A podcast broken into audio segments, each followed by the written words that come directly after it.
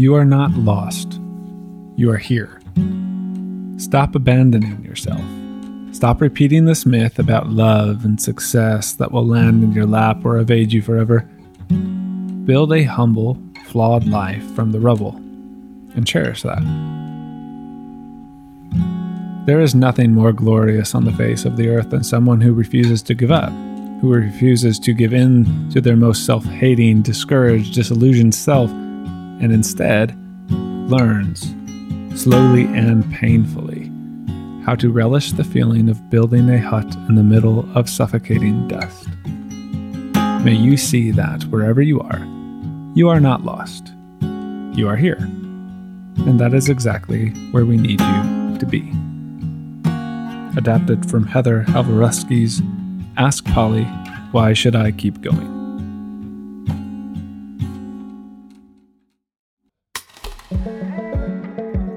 Welcome to Becoming Human, episode 32. This is a podcast where we explore ideas and kind of what it means to be alive. Our lives are like a like a canvas, and we're actively painting our story, so we might as well paint the best picture possible. And today we have a special guest, the better, more notable Kleberger, my spouse, Vanessa. Because here's what happens every single year, the movement from December to January causes a stir in us. Right? The, new year, it offers this transition of opportunity, and we look ahead to what could be. There's all this potential growth and change, and you know we're traversing new ground in the landscape of our lives and certainly the most the most captivating subject in our culture when it comes to this time period, especially like New Year's resolutions, is improving our health.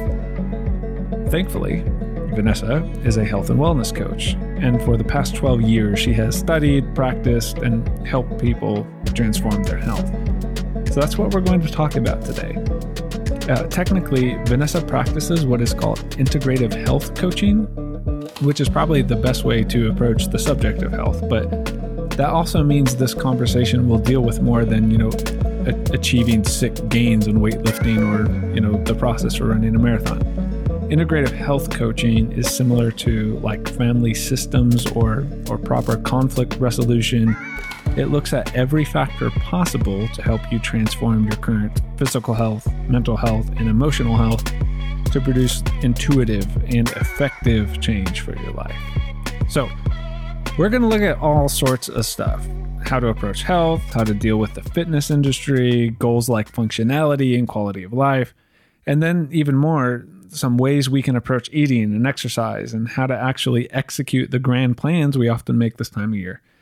If you're interested in what Vanessa does, you can find more about her health coaching at bkhealthcoaching.live. And she's a bit prominent on the old Instagram. And you can find her sharing tips, experiences, and just generally good content on there. Of course, thank you for listening. And, and thank you to everyone who supports the show. Um, I also write tons of articles that you can find at my website, tylerkleberger.com. And if you're willing, I don't really do much marketing for my stuff. So subscribing to the podcast, leaving a review of the podcast, or sharing the episode, it, it helps me it, probably more than more than you realize. Um, you can also subscribe to Becoming Human in general. I send out an article or a podcast episode every week.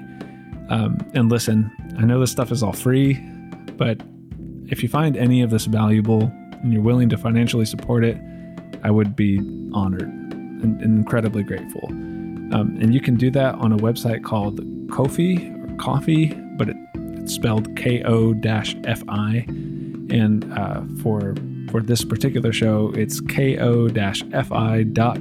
slash becoming human. But enough of that. Let's get into it with the one and only Vanessa Kleberger. Let's learn, let's grow, and let's become more human. Welcome, my beloved spouse. Do you really think my Instagram content is good? You said that. You're not here to ask questions, I am. but this is this is part of the the process for me is I like I like exploring anything. You know more about this stuff than I do. Um, and so it's more appropriate for me to facilitate the conversation and and just try to get into uh, a bunch of this stuff. But you've probably seen already. I mean, I think you've even had a lot of people contact you or uh, kind of look into your content somehow uh, because this time of year, health and nutrition and diet and exercise is kind of top of mind for everyone. Is that what you notice? Yes. I think it's the same every like end of December into January. Everybody has these big goals and they're ready to start their own it's usually health and fitness journey. Um Right. Well, but even I mean, we see this just amongst the people around us. But if you if you pay attention at all to the health and fitness world or health and wellness world or the diet world, exercise world, whatever, there's probably a lot of names for things. I don't know. Mm-hmm. But uh I mean even even for me, there's more of a an intense conversation of people asking me about, hey, I'm trying to change this thing. I imagine you get all sorts of people messaging you or something like that. Yes. I don't know. Mostly but, around this time of year. Yes. Yeah. Okay. So what are you what do you notice with the health and uh, wellness world, especially especially at this time of year? Um, I think it is a huge money making industry, which can be problematic for a lot of reasons. Um, this time of year, it's a fresh year, fresh start. Everybody's looking to start something new. Mm-hmm. They see January 1st as a good opportunity to do that. Um, but that, so like the the New Year's resolution thing, that's almost a trope. I don't know if people even do that still. I don't. No, I don't either. Like, do people write out a list of New Year's resolutions or create like these goal walls or? Oh no, the thing now is vision boards. Vision boards. Yes. What's a vision board? A vision board is something that you. There's actually on Canva templates for vision boards. Oh. And it's um, things that you want to accomplish throughout the year. So you want to maybe save this amount of money by the end of the year, or you want to. I made a vision board last year. Um, Are they good? They can be good. I think they can be good, but Are I they think better than New Year's resolution list? I think it's just a visual. I think the visual is what makes it hmm. different than just a list. Okay, which is probably easier to keep in front of you than yes. a list, which then therefore would be helpful. Mm-hmm. Okay. I mean, and I don't know that it's just it's not just New Year's resolutions. It's it's this whole process of around Thanksgiving everybody's routine becomes different because there's holidays there's a lot more family engagements. You're seeing people that you don't normally see. You're out of your your regular school rhythm. But then you also have this new year which is really it's abstract. There's not anything that changes on december 31st at midnight. No.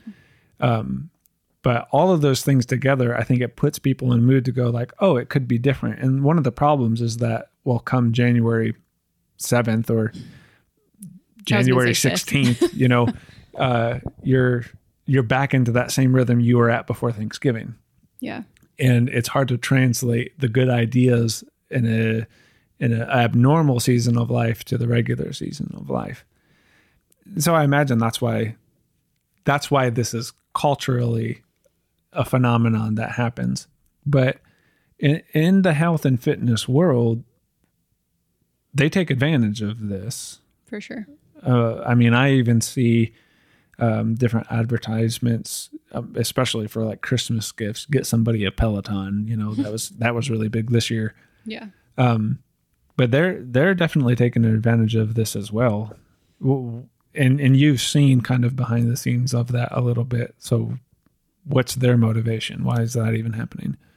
I think they, like I said, the fitness world is a huge money making industry and everybody wants to make money. So they kind of target certain people, and it's usually people who are desperate for a change. They're desperate to feel better, to look better, especially um, to have more energy.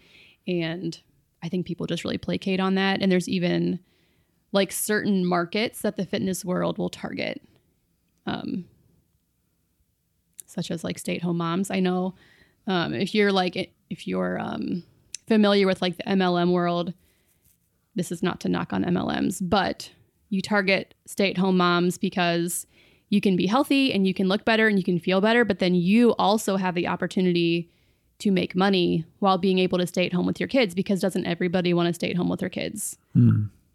Well, and do you think even on even on the industry side is the whole idea of like hitting year end goals actually a thing, or did I make that up in my head? I think people's intentions are for it to be an actual thing. What do you mean? Oh, for what to be an actual thing? Their intentions, like they want to feel better, look better, um, but if you don't have a solid plan, which you're most likely not going to get from these big companies, you're never going to reach whatever those goals are that you but, set. But even outside of the MLM world, if let let's say because one thing I've seen a lot of is like uh, the shakes, or there's some you know you get a packet and you mix it with water and it's this really healthy mm-hmm. meal replacement option kind of thing. Um, is that happening just because those companies know, hey, this is really top of mind right now? Or is it also they have numbers to meet by the end of the fourth quarter of the year and they need to kind of meet these quotas so that they can get ahead on profit margin? Is that a thing I too? I think it's both. Okay. I really think it's both. I think because some of those, like the meal replacement things, which I don't like meal replacements, but some of those, not all of those are bad. Mm-hmm. Like they're not all packed with bad ingredients, and some of them have really good things in them. But I think it's the motivation behind why people are trying to sell those is where it gets kind of skewed. Okay. And something you kind of alluded to was there is this desperate need from people to start fresh. Uh, and I think a lot of that's just because there's a ton of unhealthy habits that are normal for most of the year that they get to a culminating time or transitory time and they go ah yeah i need i really need to start over i got to fix my life mm-hmm. and diet exercise are the most notable ways to do that. For for some it is and i've i've actually had conversations with some people of like i'm getting into therapy this year. I'm going to handle this addiction this year. So there's there's stuff like that as well. Um but i just wonder from the economic side of around this time of year, especially Christmas, people are willing to make larger purchases or they're they're willing to put money towards something long term, you know, and they have I'm not saying their intentions are bad. People yeah, have good normally intentions. usually they're good, yeah. Uh but you know, we're willing to to buy something that's a 12 month process in the moment right now and then come June it's like why did I spend money on this? And normally those things are telling you like guaranteed results. Like, look at these results that these people had. Mm-hmm. You could also have the same results. Yeah, and and I guess get the vibe from that that a lot of these products or plans or whatever the thing is, because people are willing to spend money right now, buy 12 months of this thing, or they're going to tell you this is good. Look at the results this will give. They don't actually need to work as long as the person bought it. Right. Um, and for most people, they'll forget about this and it'll actually be their fault then. So whether or not this was the right product or best product or could do all of these things, that doesn't matter. It just needs to sell. Right. And I, it just seems like the health and fitness world is much more concerned about other things than health and fitness. Yes. But I don't think that's different than than most most industries. Sure. Really. Um, and you talked about MLMs and they they definitely take advantage of the the excitement of our culture's new year and this possibility of of of change. Um, but you kind of mentioned that they were predatory on stay at home parents. I like to include parents. There. Sorry, you're. I should have said parents. Uh-huh. Yeah, of course you did. Um, but even with those, it it it feels like MLMs or the fitness world or the whatever industry is you know they're selling products not health and there are people who are easier targets for that whether oh, it's a stay at home sure. mom or stay at home parent mm-hmm. for an MLM but even somebody absolutely desperate going like wow I can spend 500 bucks for this for a year and I'll look like that at the end of this, Yeah. I'm in. I, I think rare, rarely it ever works out. I, I don't have any yeah, statistics. I don't have it. any statistics either. I would say it's probably rare. It's Yeah. probably very rare. Yeah. Okay, so that's what's normal. Health and wellness coaching. Specifically, I mentioned integrative health and wellness coaching. How how is that different from all of that? So the process for my health and wellness coaching is somebody fills out an evaluation, and that's the biggest piece of information I need because based on that, um, that's how I would form a plan for somebody. So what's all in this evaluation? Um, it's really broad. It's basic questions like how many calories do you consume, um, how much water do you drink. It's also asking you about your sleep habits and just your daily routines. Um, there's some spiritual questions in there. There's a little bit about grief if you've dealt with um, grief properly. Um, Like so really, trauma and tragedy and yes, because that and the reason why I bring that up is because you're saying that can actually affect your physical Yes. That's why I said at the beginning, everybody wants to make health and fitness goals, but really it's health and wellness, I think, is more important because wellness is more of like a broad spectrum. It's everything. It's not just how much you eat and how much you exercise. And that the one thing I understand about integrative health coaching or just integrative health is uh, you know your your diet's messed up. Well, there's always these underlying causes. So, oh, you are constantly fighting with your spouse, or you feel really out of control with your children. Not saying that that is causing No, but that leads weight to like or whatever. emotional eating and stress eating. Right. It's it's the same when you're doing like uh, counseling with people. And it's like, oh, so the problem is me and my spouse don't get along. It's like, okay, well, what else is there? And the Right. more you uncover, and I just I think every I think our culture is good with saying that's the case about counseling issues, mental health. I don't think people think that way about physical health. But Yeah. you you've even like you've done this to me where I'm going like I don't feel good, I don't do this, and I'm going yeah I'm just really really tired, um, or I'm not sleeping well, and you're like, oh, so how much water have you drank? It's always water. or, or and I and I mean a lot of times it is. Or you'll point out something of like so how did you do this over the past week? And it's like okay so it's not just you're just it's not random that you're just not sleeping well and therefore you're tired and therefore you're stressed. Mm-hmm. You can actually keep tracing that back further and further. And again i think we're good at doing that or getting better as a culture of doing that with relationships or behaviors not necessarily with our health and I don't know if that's just because everybody thinks that, you know, health science is so regimented that, you know, doing this equals this result. But it rarely ever is that black and white. It's very complicated and ambiguous. And Yeah. I mean, the, the questionnaire thing that you, the evaluation form is like It's like over 100 100 questions. 100 Yeah. plus questions. It, it takes like a half hour to fill Yeah. that It's out. pretty in depth. So uh, it starts with not just getting information, but trying to find the entire circumference of somebody's life. And then what? So, and then we will sit down and kind of go over it together because sometimes what I'm finding is people will write one thing, but when they talk about it, there's actually even more rooted in their answers. Um, so we talk about it, and then I ask them, like, what are your short term goals? What are your long term goals?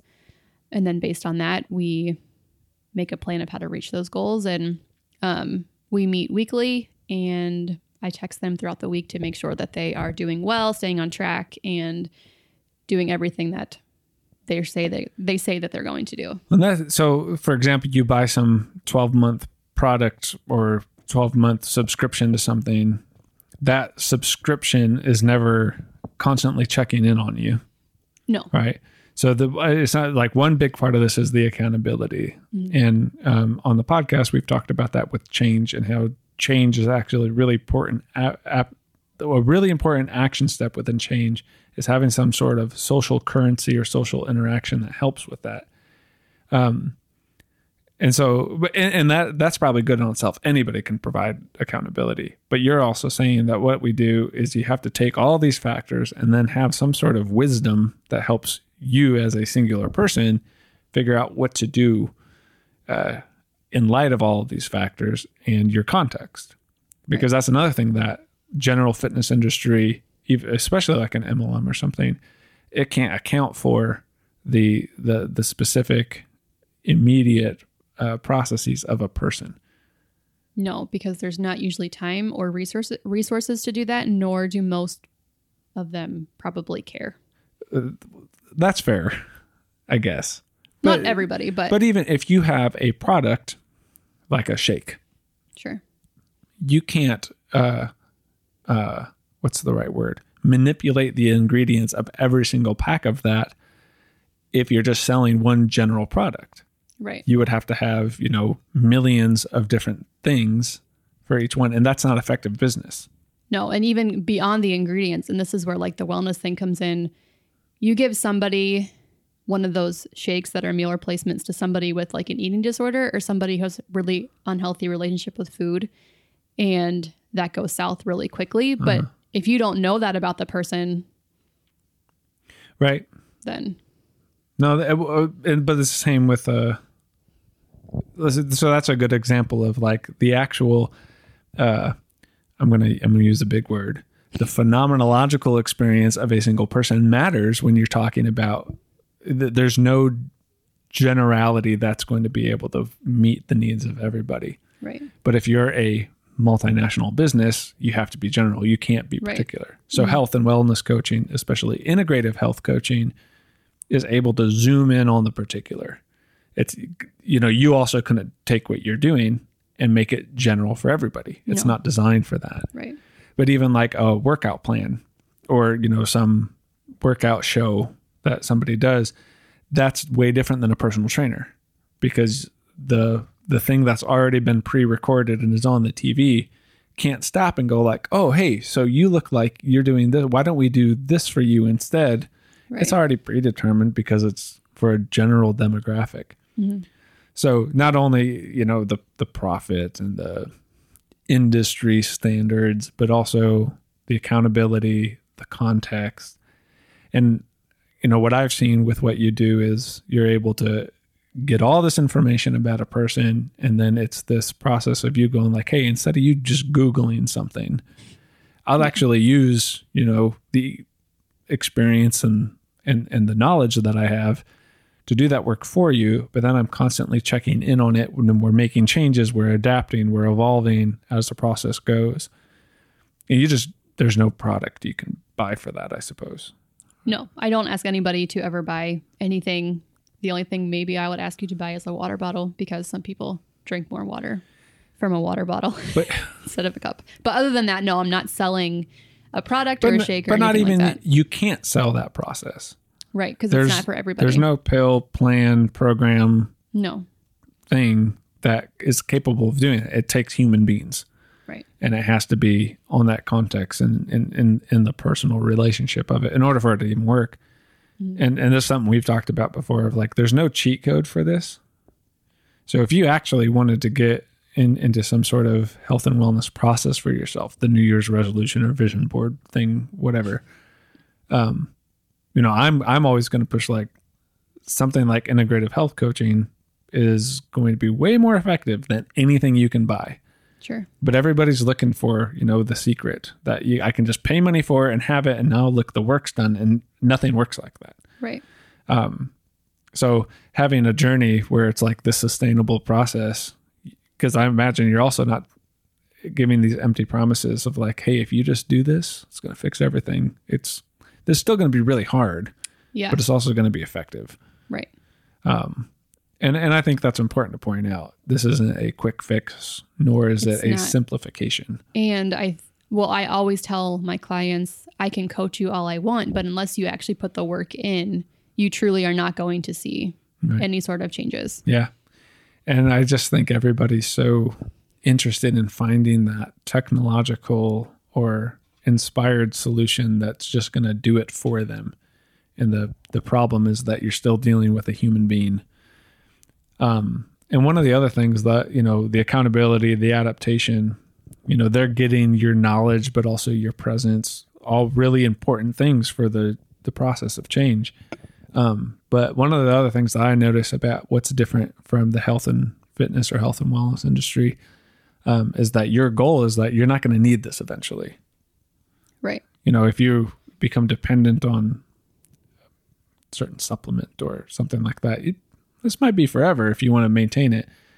You're saying like give me three months still a lengthy amount of time. Yeah. but the goal is that after three months you've developed habits that you can sustain. And if not then we keep going with it until it works. But you're you're not trying to get somebody in because then you know you're they're going to be in indefinitely and uh, which is not profitable No, for no. you but The goal is about three months. And I think in those three months, that's when you really build the foundation to hopefully um, you being independent and being able to carry on whatever you have built in the last three months on without me. Yeah.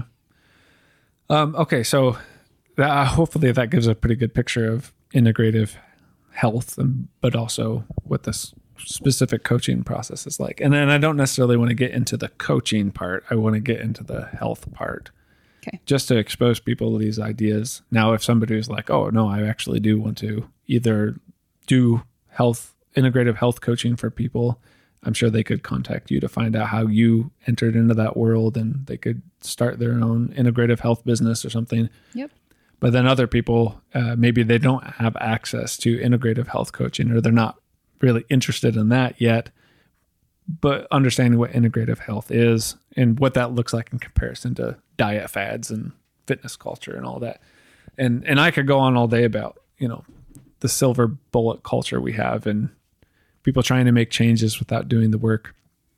Um, but I want to talk about health and wellness in general. So um, let's just start with why you think, you know, sell me on why I should care about my health and wellness. You personally, or just like no? I, I think it's important because everybody assumes that health and wellness is a noble goal. yeah. Maybe it's not. And if we actually dive into the real reasons instead of just like, oh, it's a new year, I should do something for my health, now we can start figuring out um, why this should intrinsically matter to us. And I, I know you have a few ca- categories that you specifically think are are important. So, like outside of the emphasis our culture has this time of year, why would you recommend that people should just do this anyways, despite New Year's resolutions? You know, so, so somebody listening, why should they improve their health and wellness? I think the most obvious, well, I think it's obvious, is your quality of life. And quality of life is also like I always say that I want to be as functionally fit as possible. And that's not because I want to look a certain way, it's because I want to be able to play with the boys outside and I want to be able to pick Quinn up out of his crib and walk down the stairs and do household chores in a way that is not strenuous and in a way that is not uncomfortable.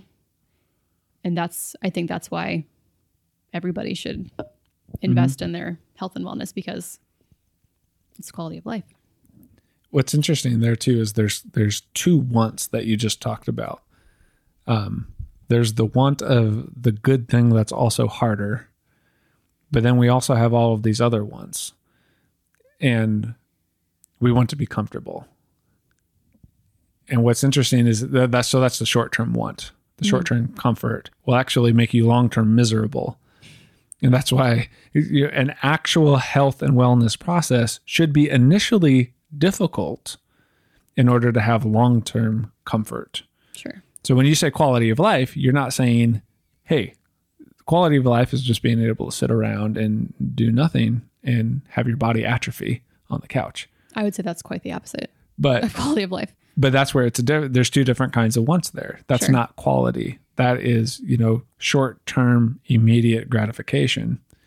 Mm-hmm. That's not necessarily biologically helpful for us. Right. In order to have this quality of life, you're saying you can't yet there's some upfront difficulty. You have to be miserable. I don't know if that's a word you would use. you have to be miserable to be comfortable. Where if you start with comfort, you're going to end up being miserable. Yeah. And by miserable, I mean like not being able to interact with your family Yeah, just uh, having low energy and not having the energy to do the things that you want. Mm-hmm. I, I do notice none of your goals are to look good.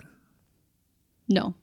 I one of the things I have all of my clients do with the exception of one is I tell them to throw their scales away and do not weigh yourself. Because I don't think that's important in most cases. And and again, you're not saying scales are evil. You're saying some people, most people are the only reason they eat a particular way or uh, exercise a particular way is because there's some sort of cultural value or worth based on their appearance Yes. that's determining that. And you're saying that can't be the motivation. Right. That's a really unhealthy overall, just really unhealthy. Can Can you say more about why? Why Why that's unhealthy? I mean, Oh. I, I I don't think anybody's going like, well, prove it, but I don't know that we think about why it might be unhealthy. I think if we're just talking about food, if you are constantly worried about your weight and how you look, you then start restricting what you eat.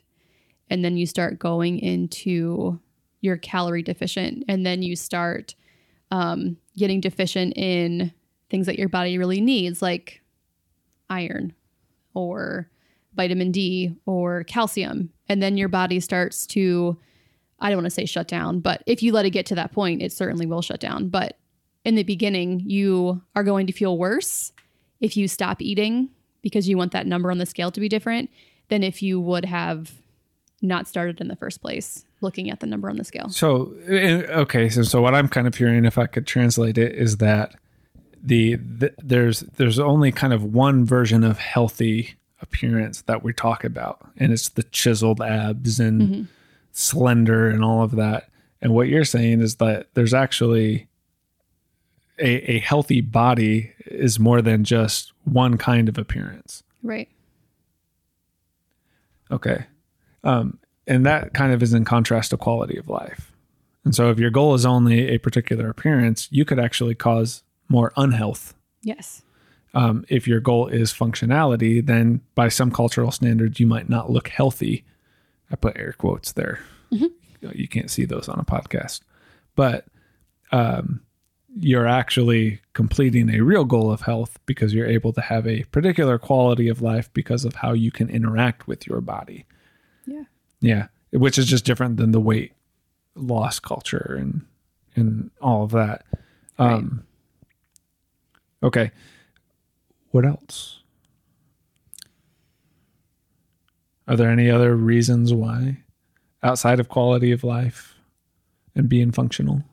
Um, I mean, if you are a parent, like you want to be around for your children and your grandchildren.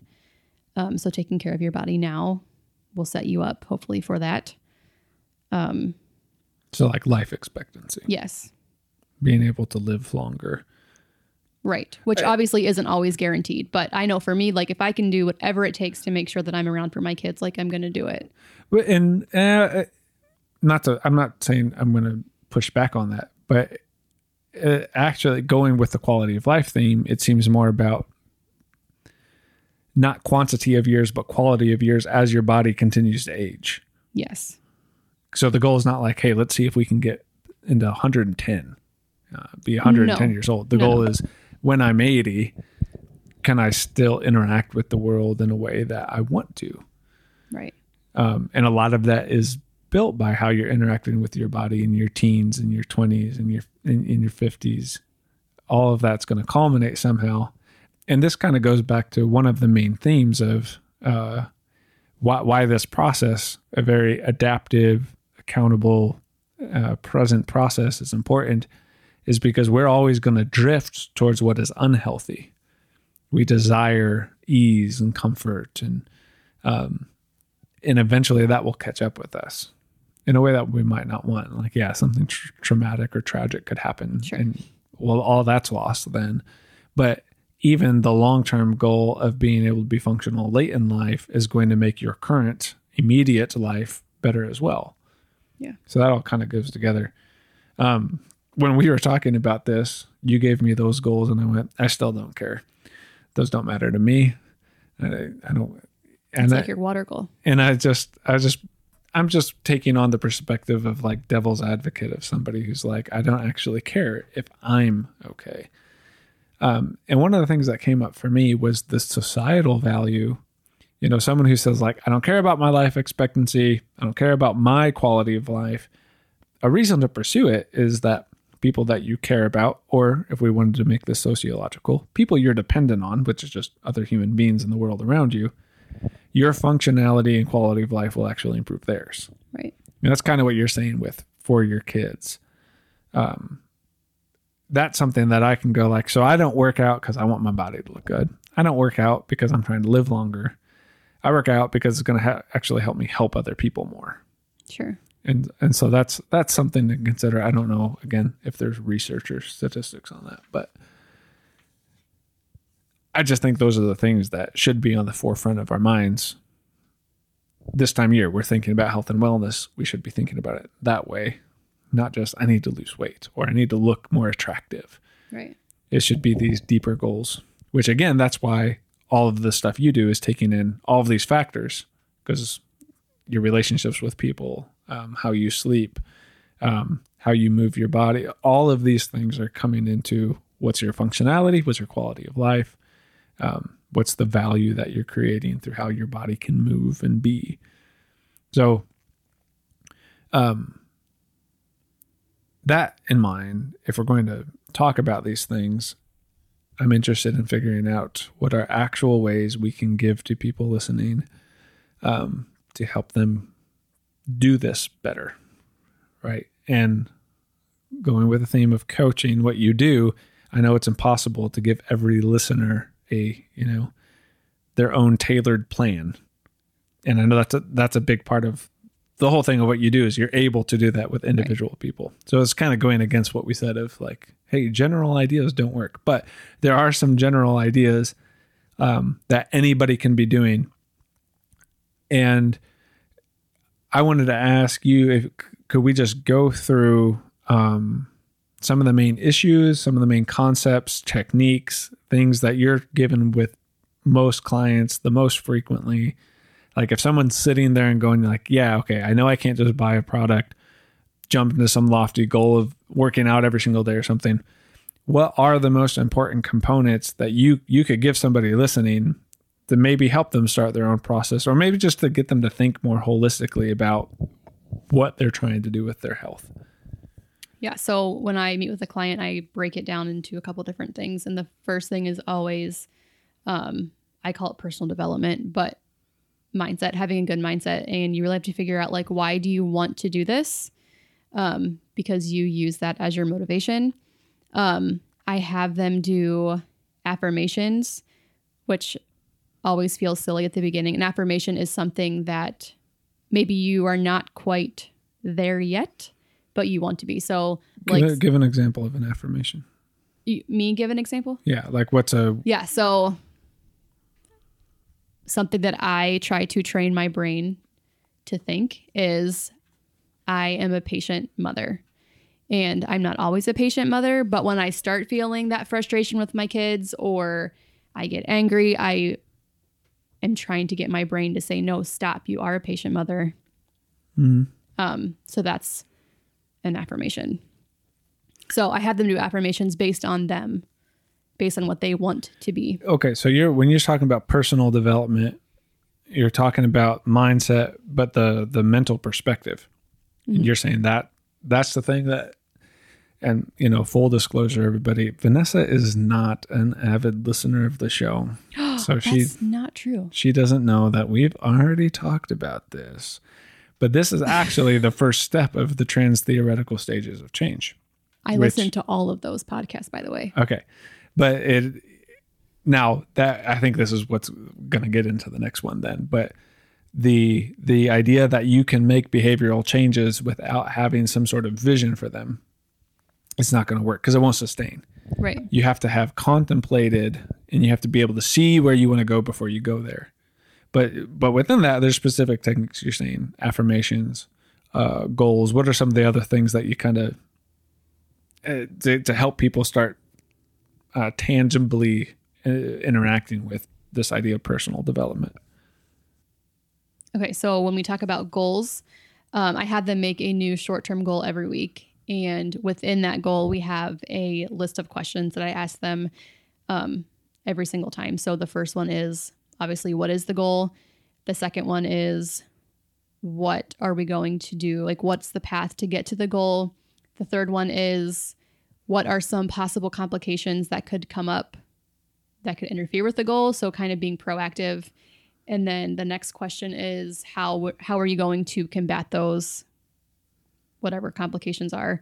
Um, and then my favorite question I always ask is, what will you measure as a success? Because I think sometimes Mm-hmm. you had this goal in mind and something else happens instead and sometimes that's even better um, so what will you measure as a success and then the last question always is how can i as your coach help motivate you what do you need from me and normally that's just keep me accountable text me send me ideas whatever depending on what the goal is And and that that starts getting into the actual action.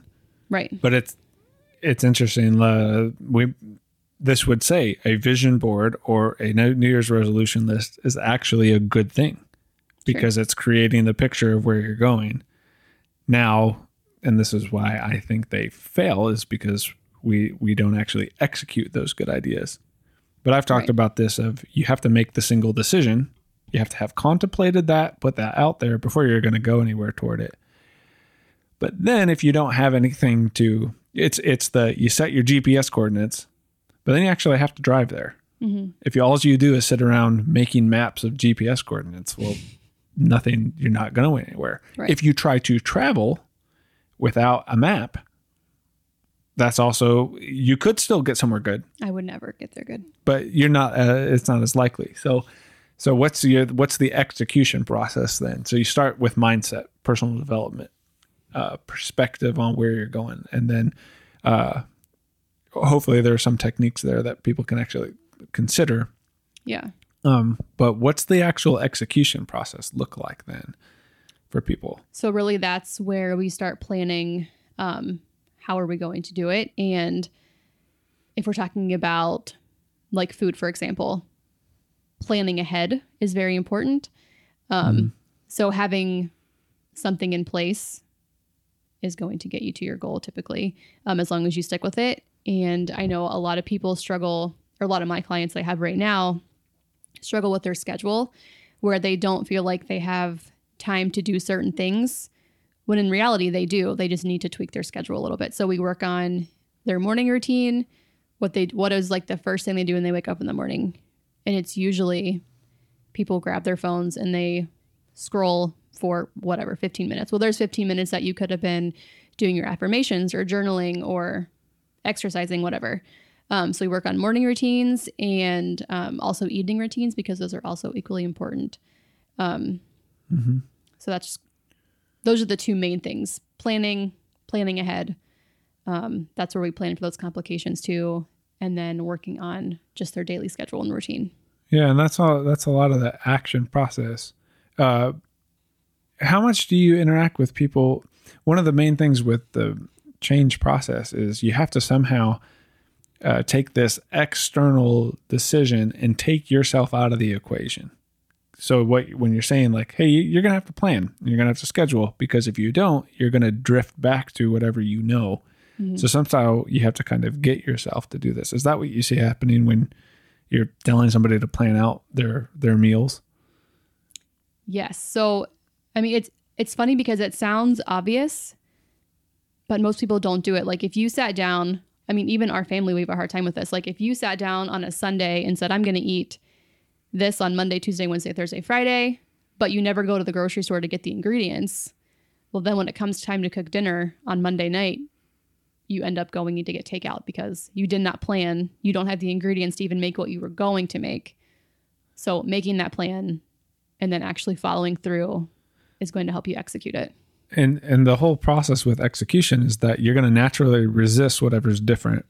And and so therefore you're trying to make a change. Well, unless you've given yourself these external uh, motivations and um, um, circumstances, you're not going to end up doing the thing that you actually want to do. Right. And that's you you got intrinsic motivation with affirmations, goals, mindset, but now you need to somehow extrinsically condition yourself basically. Um, but though those are two of the things you see the most is actually planning and scheduling these. I would say accountability is probably a big part of the action execution process for you too then because you're constantly sitting there going like hey you said you're going to do this thing you said you're going to do this thing Yeah. And like I said, it's different for each client because everybody is different. But um, I had one client who would send me a picture. She had a hard time eating three meals a day. She would, you're looking at me because you do this too. Um, i haven't ate yet it's, Right. it's two o'clock and i have not ate yet today yeah. So she would do similar things. And then by dinner time, she would be starving or she would start eating around like four and just be eating things that are not easy for your body to digest. Um, so she was sending me a picture of her breakfast. She was sending me a picture of her lunch. She was sending me pictures of snacks in between, just so I. It wasn't like making sure she was eating healthy. It was literally just making sure she was eating but even at all. that accountability process the reason that's part of the execution is because it doesn't matter that she's sending it to you and you're not like checking it or testing it it's Right. just they having somebody be involved in her process or his process is forcing them to do what they might not do on their own Right. Because if she didn't send me that breakfast picture by 10 o'clock, I would be messaging her saying, like, hey, what'd you have for breakfast? So, and and, and the if now but eventually she does that enough that it becomes normal and Right. now she doesn't need to take a picture and send it right. and that's another thing you do a lot with is habits um, and getting people taking the big idea and how do we create habits out of these um, and i know one one technique that you use is that like tracking habits like what what is that all yeah. about So I have, I made up a, tr- a habit tracker and it's basically what it sounds like. So on the one side, you write down whatever the habit is you want to form or break. So example would be maybe you want to stop picking up your phone first thing in the morning or maybe you want to read for 10 minutes a day. So you would write that on the one side of the habit tracker and then at the top is the dates of the of the month and you literally just mark off if you did it or if you didn't do it and sometimes if you do that long enough you can kind of see um like a pattern yeah, like maybe the times of the month where you're not as consistent with exercise, or you can see um, if you went through something traumatic or even just something difficult at a time during during the month. Um, you kind of let those those things go.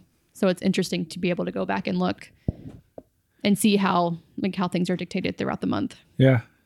So so somebody's going like, okay, I'm interested in this, and it's all right. So you're going to need some sort of perspective, making, having some sort of vision, and then how are you going about the day to day process and actions to make sure that you're actually doing the thing that you want. And and I think uh, you know that's that's all really important stuff for change, setting someone up for success. Um, I also like that all of those things are going to be different depending on who the individual is. You know, Yeah. there's not one way to have a vision or a mindset or No, I will never fill out that habit tracker for anybody else. it, the habit tracker is going to be different. The goals are always different. So these are kind of principles that you fit into your context. Um, but let's say they started that, right? That's happening. Um, when you're interacting with someone who really wants to like see transformation, what are the first things that you sense you got to handle? And I'm, and I'm saying this because mindset and execution, that's great. But let's be honest, when people are thinking about transforming their health, they start thinking diet and exercise. And and that's a really cloudy world. Um, I know you kind of rebel against that quite a bit. Uh, you know, fad diets, you hate them, I do. almost all of them. Yeah, there's not one. But there's all this like pop advice, I would call it, of people on blogs or on the internet or social media, even where Yeah. you know it's not based in research, even, No. but but they tout them as solutions when it's at best it's just one way that works. Some of them are even terrible, um, but like breakfast is the most important meal of the day. That, that, that there's a bunch of different voices on that. There's no. uh, There's even people who say, "Well, no, you shouldn't eat breakfast." right. And so we have to stop thinking about these things in terms of like, oh, there's easy objective answers out there that if the right person can get you in the information, you'll be good. when it comes to diet and exercise, you have a very different um, approach, you know, and and there's in in a very full world of information. Um, I think I, I wish people would just stop acting like there. Here's the solution, and the next diet's the next solution, and you know after thousands and thousands of years of human history, we finally found out the one the one lift that you have to do to be healthy. Like I literally see articles like this sometimes. Yeah, I'm sure you do. Um, so there's no general answer that's going to work for every person, and I really like how you approach the issue of diet and and and exercise. So talk about those two categories because I get mindset, action, mm-hmm. execution, great, but these are the things that people like to know about. Yeah. So eating and I don't even like to say dieting, but that is such like a topic right now. For, it's, been a topic forever. Um, people just don't know how to do it in a healthy way. And so I really teach all of my clients about intuitive eating. And the there's like 10 principles. I'm not going to tell you all of them, but um, the general idea is there is no good and bad food. And mm-hmm. so nothing is off limits. So when someone's asking me, can you just give me some meal ideas? Yes, I'll give you meal ideas, but in those meal ideas, there's going to be carbs. And I know some people say carbs are bad. Well, carbs are not bad because they give you energy. Um, so there's no good and bad foods, and the idea is you eat what makes you what makes you eat what makes you feel good, what makes you feel the best. Which is not what you want, always. No, it's not what you want always, but it's not restrictive either. But you, I like that you say feel good because I could crush an entire bag of pretzel M and M's. I know I will feel like shit after that. So yes. I know that, oh, I shouldn't eat an entire bag because it won't make me feel good. I, I think some people could take that out. Oh, eat what makes me feel good. An entire bucket of ice cream will make me feel sure. good. In the moment, it will make you feel great. But you're talking about this larger perspective of feeling good. Yes. Right. So the idea is you eat what makes you feel good. And then as you do this more and you get really into it and you're consistent with it, you will find yourself choosing options like you'll eat more vegetables instead of the peanut butter or not peanut butter. What pretzel, did you say? Pretzel M and M's. Pretzel M&Ms. I really like peanut butter. Pretzel M and M's because you know how you feel after you eat the vegetables, and you know how you feel after you eat the mm-hmm. pretzel M and M's. So remember a couple weeks ago, Landon ate, or they both ate a ton of sugar, and that night Landon didn't feel good. His head hurt, his stomach hurt, mm-hmm. and I asked him like, "What have you eaten today?" And it was it was probably like Christmas Day or the day after and it yeah. was literally all sugar. And that was a good teaching moment to tell him, like, it's okay that you ate that, but I want you to remember how you feel the next time that you want to eat sugar all day because it does right. not make you feel good. Okay. And, uh, but what I really like about intuitive eating is it's not, here's the diet that's going to fix you. It's, you're going to have to figure out what's going to make you feel the best. No. And it's going to be this process. And you got to pay attention to it every single day. Yeah, it's not it's it's not eating whatever you want necessarily because you're not going to feel good eating whatever you want. But when you say it's not restrictive is nothing's technically off limits. You're going to find out though what is off limits for you. Right. Right. And I know like one of the biggest um, principles within the intuitive eating is you reject diet culture. So most diets are restrictive, like you can't eat carbs or you can't eat sugar or you can't eat meat, whatever you reject all of that. All foods are on the table, like you can have whatever you want, but learning what those foods do to your body um, is going to help you make decisions when you're choosing what to eat. And it's a particular view of freedom that you're free to eat anything. Right. But your your priority with this freedom is to be the healthiest version of yourself. And so pursuing that greater freedom will eventually make certain things impossible. But right it's also based on your context. There's mm-hmm. no one bad thing. You got to figure out what that is. And you obviously are help guiding people through um, some of that nutrition information. Sure. You know, so it's not just random guessing all the time. You're you're helping channel people to ideas. I I imagine. Yeah. But intuitive eating is basically like think of Weight Watchers, mm-hmm. and then whatever the opposite of that is, is intuitive. There's no point counting. There is no portion cups. Nothing. but I think people will initially go like, "That doesn't sound like it's going to work." And what what I hear you saying is, the thing that makes it work is the process that you follow, yes. which is probably more sustainable than any restrictive eating or point counting, Yeah. because you're you're creating a much more natural extension of yourself with your food. Mhm. Now you approach exercise similarly. I guess I, I would be more comfortable talking about intuitive eating. That makes sense. You talk about intuitive exercise. So intuitive exercise is basically the same thing. It's you exercise to feel good, not to look good. So I guess it's really just like But- a mindset shift. But you're also saying, and there's no right exercise program. No, so a lot of people think you have to have this structured video or you have to go to the gym for an hour or you have to run for miles. And I tell people you can just take your dog for a walk and that counts. Now, if some, if your particular goal involves that, you know, I because you're also not criticizing people who do go to the gym and do a very structured routine. That if if that's going to get them where they need to be, that's Sure. fine. Mhm. But you're saying, you know, not everybody needs to be a bodybuilder. If, No. if if your goal is to be a bodybuilder, then yeah, you're probably going to have to do a lot of like And I'm not strenuous weightlifting. Coach for that. Right. Mm-hmm. right but like a lot of a lot of the exercise i do is like i'm just going to do a bunch of pull-ups for a little bit and see what happens and i get tired and i feel good and i go that's good Yeah. now i'll also probably not have this uh, be this massive bodybuilder person because of it Right. But that's not your goal either. But- either way. You, but I, I I guess a lot of people do feel like, well, if I'm not in the gym seven days a week or I'm not running five miles a day, I failed.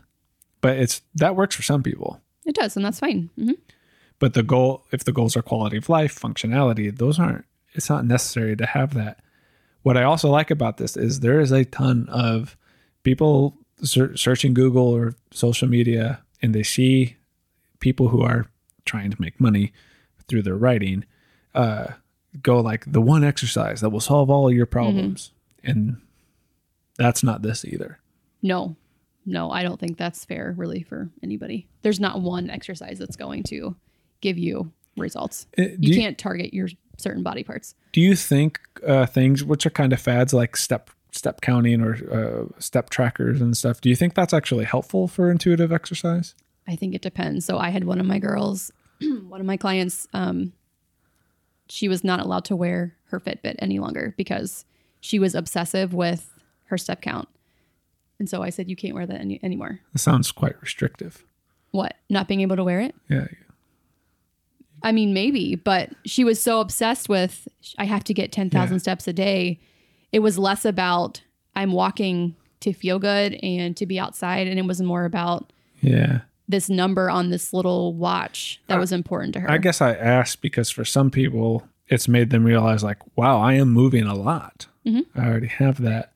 Um, but I've also seen the other side of like, hey, what would happen if you know you went for a run and didn't measure how far you went? Yeah. and you just ran. What? It's almost like unless we track it, it didn't happen. Right. Unless we recorded this workout, it didn't happen. Mhm.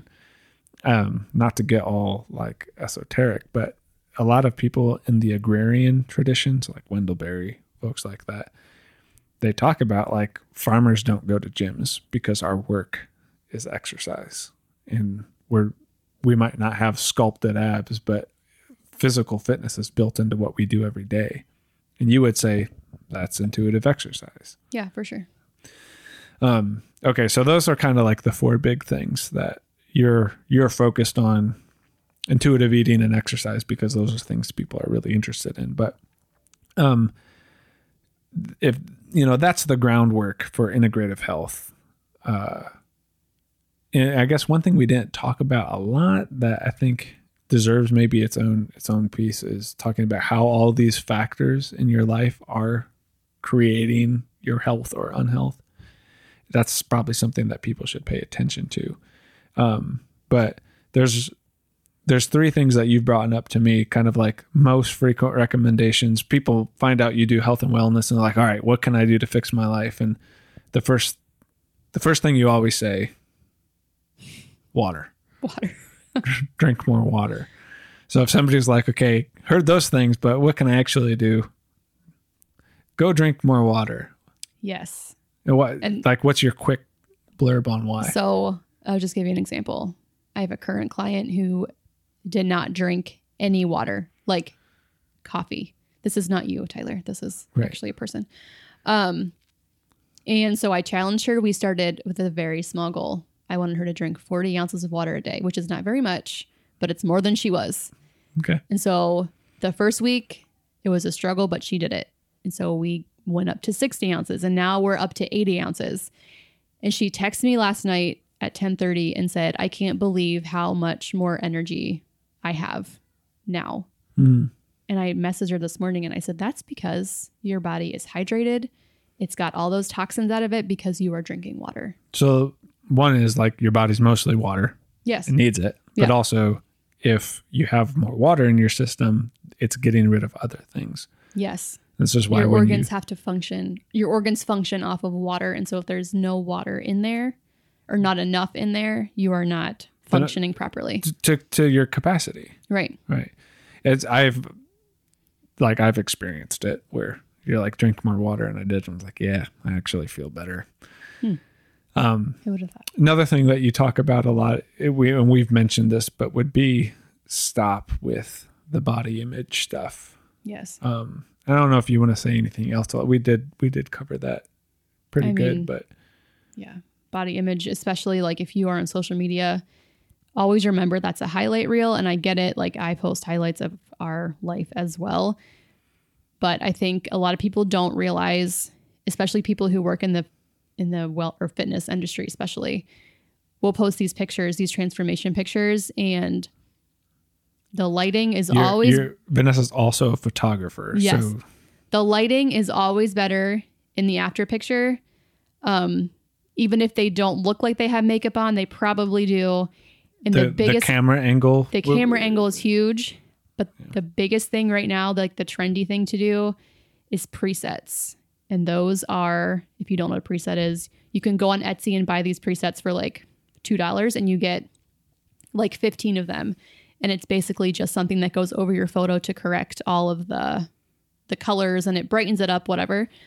So it's basically taking, It's like a filter. Uh, but it's taking photo editing, putting into just It's so a, easy. a quick thing that you can put on. you a photo. apply it to any picture that you want and most of those pictures that you're probably seeing have a preset on them so you can get ones that make shadows more defined which is going to make your muscles look more defined and so i want you all to remember when you see those pictures there's probably a preset on it But this going back to what you talked about at the beginning, quality of life, functionality. right um, Some of the healthiest people aren't the most fit. Um, and then what? What's the kind of the big thing with coaching that you would, even if somebody doesn't do coaching, that you would recommend to them? um, the biggest thing is accountability for sure. Um, even if you don't have a coach or you don't want a coach, that's not for you. Even just having like a group of friends, like I know there's a group of women out here who run together every weekend, and I think that's great. Um, it kind of forces you to, you know, you're in a group text and they say, "Hey, we're running tomorrow at whatever," and if you don't show up, it's like, "Hey, where are you?" You're more likely to show up if you have a group of people behind you, encouraging you and asking where you are, and kind of And that also that also kind of creates new standards that you want to get on your own when when you have some comparison. That that's a huge social influence to us. For sure. Is is how we see ourselves in comparison to each other. Maybe not something we recommend a lot, but um all right. So maybe last thing for the fortunate souls that have taken the time to listen to all of this, Mm-hmm. what would you like to say to everyone? in general or about health and wellness. You decide. okay, we'll stick with health and wellness. Um, I would say that obviously it's important. You have to make yourself a priority. I think before you can make others a priority. Um, I don't know. Is this like a broad thing or is it? Yeah, it can be whatever. You get you get you get to say whatever you want and I can't respond to it. Oh, that's a lot of power. Um, yeah, I would just say it's really important for you to be in a good place in your life, not just physically, but also mentally. And I think you have to remember that the physical and mental health that you have, they're very deeply connected. So you can't have good physical health if you don't have good mental health. And so when you think about health and wellness, you have to think of the big picture, this broad spectrum. You can't just focus on what society tells you need to focus tells you you need to focus on. Yeah, like rebel against the health and wellness Reject fitness industry. diet culture always. Yeah. Um, it's interesting because we always talk about America's diversity, but most of us are uh, pursuing one very rigid version of our physical bodies, and it's what we happen to see on TV all the time. Um, okay, so uh, where can people find more? Your website, vkhealthcoaching.live. Yes. Um, which I'll say, if somebody's like they heard about the evaluation, people can just take that, right? Yes. If they just want to like work through the questions, they're not interested in actual coaching. if you take if you want to do that you can find it on the website and if you don't want if you're not interested in the coaching you could just take it just to see um, but there is like a submit button at the bottom so if you don't want me to see your answers Just don't submit. don't submit it because it goes to my but email they could just read through the questions just to kind of see what that is. Um, and then obviously there's social media, Instagram. That is that just Vanessa Kleberger, no it's vanessa underscore Kleberger. Vanessa underscore Kleberger.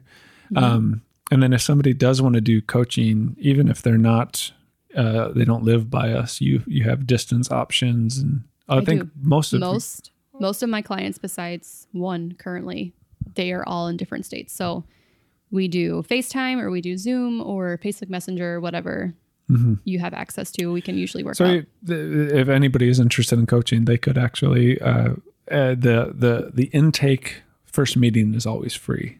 Yeah there's a free consultation first and then we Okay. decide if we're a good fit and then we can get started Okay. Well, thank you for joining me on in the office here. I hope you enjoyed yourself. it's a great time All right.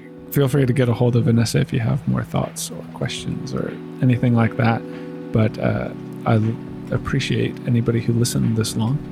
And next time, we're going to get into some of what we talked about today, actually, um, with resistance and taking ideas and putting them into execution and all of that. So, thank you so much for listening. We'll see you next time.